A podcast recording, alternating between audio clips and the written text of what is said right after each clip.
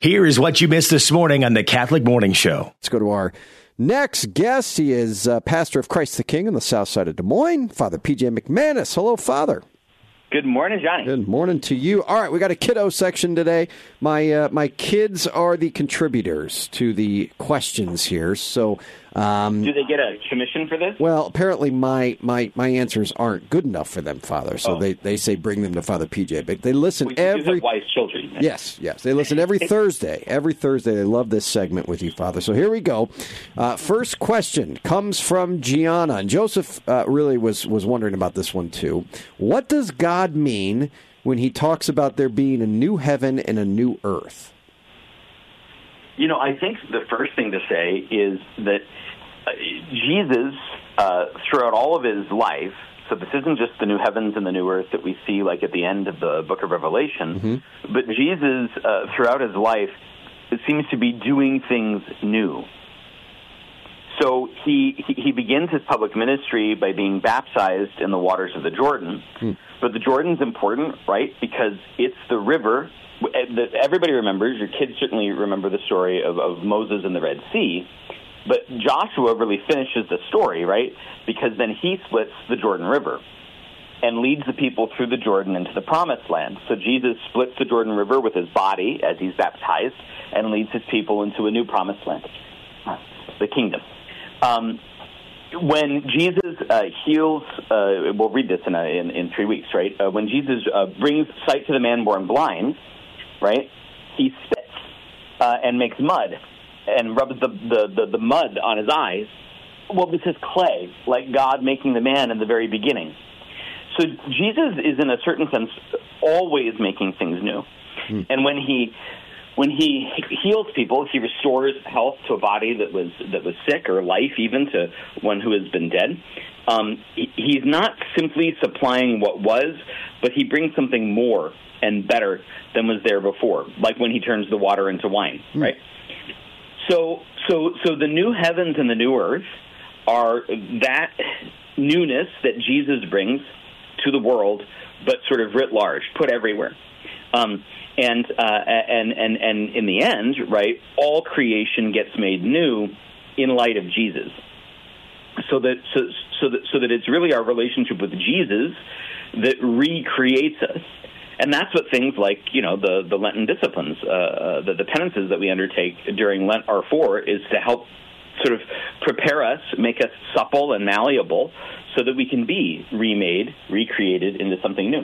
So Joseph is very concerned. Is the Earth going to just disappear? Is the universe just going to be gone? So I, look, I don't know that we have the information to answer that in the way that that would be satisfying for, mm-hmm. for Joseph. um, certainly, there's there's there's some kind of continuity between what was and what is.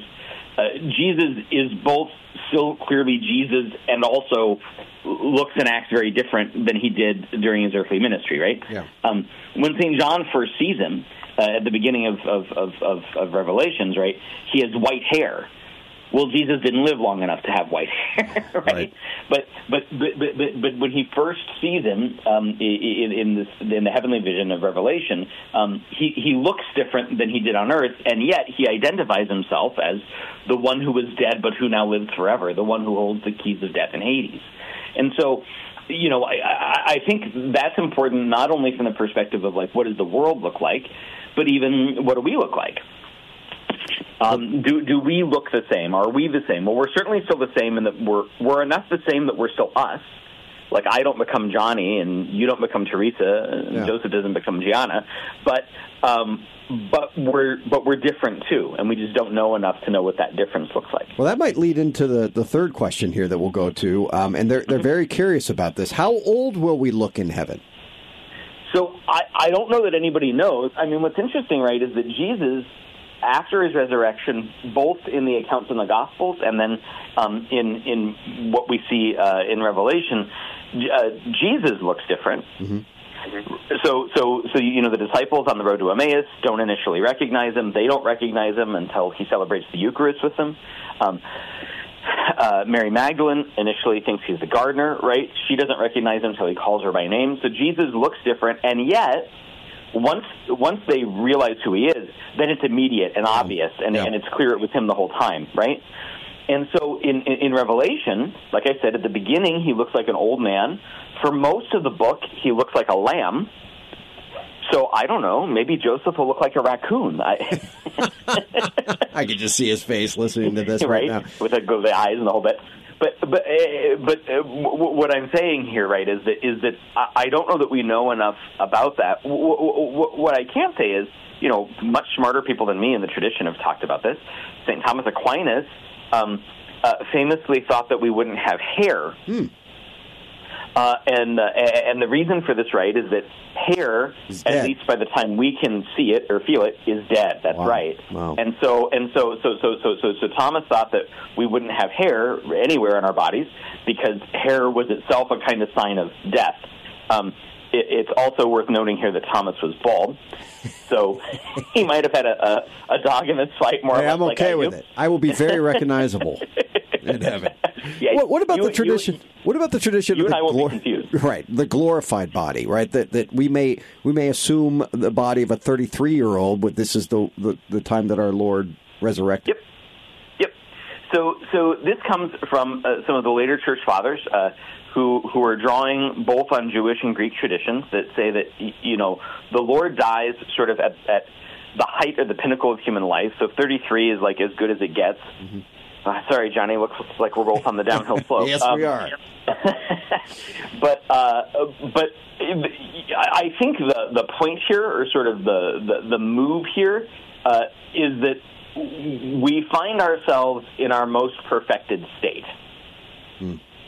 So so so so whatever version of us is in heaven or enjoys the, the, the, the vision of the kingdom is going to be the most perfect version of us that ever is or ever was. Now, on one level, we can probably make some reasonable, uh, reasonable, draw some reasonable conclusions about that. So there, we're not going to have huge deficits, even if we did in life. Um, uh, this is why things, you know, like sight being restored or, or lameness being made to walk or that sort of thing. Okay, so a thing that's an obvious defect that gets supplied.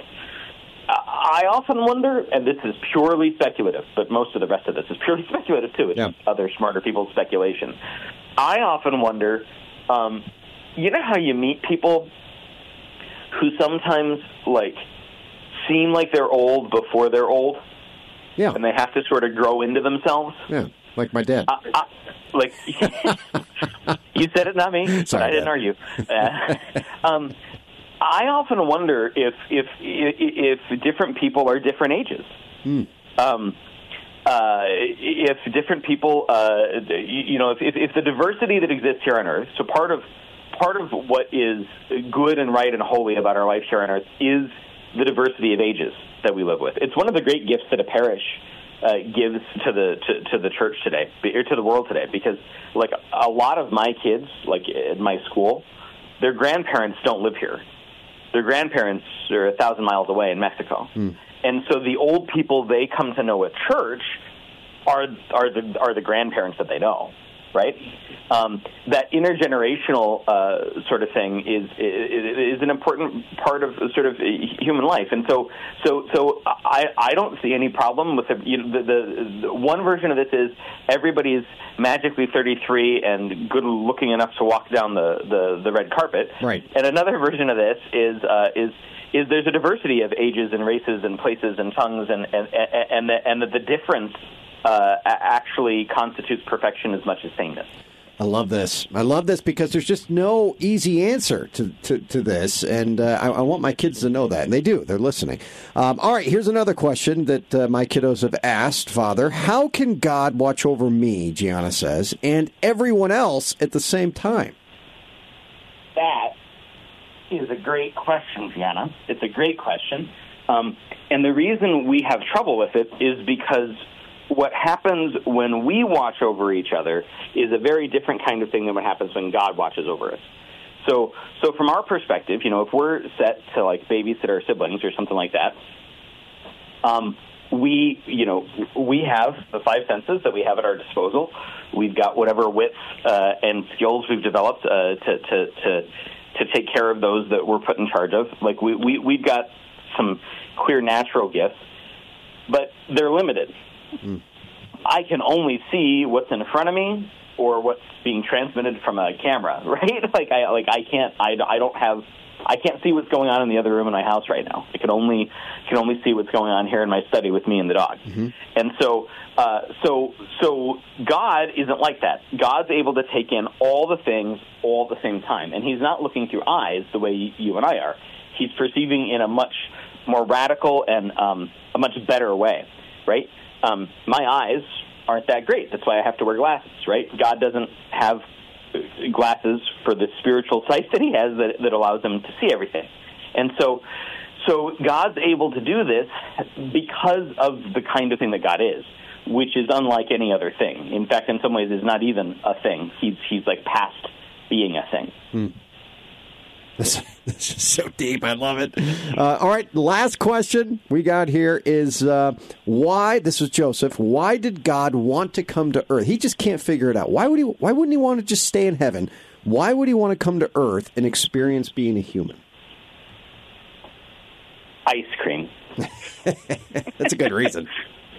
I, and I'm only half playing. Yeah. Um, I, I I I think it's because um, we, especially we who hold the faith and who really value the spiritual life, we, we rightly talk about the perfection that's proper to heaven and can make it sound then as though the what we have on earth is so like dingy it's not worth keeping. So mm. it's like god's god came slumming it with us uh, in the incarnation. I don't think that's quite the right move. I understand why we would make it.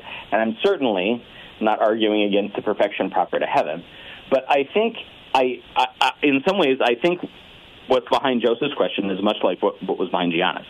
Um, uh, it, it, it's a problem of like imagining God to be too much like us. Hmm. Uh, so, so, so, so Jesus came to Earth at, at least on some level to experience those things proper to Earth and proper to being a human person.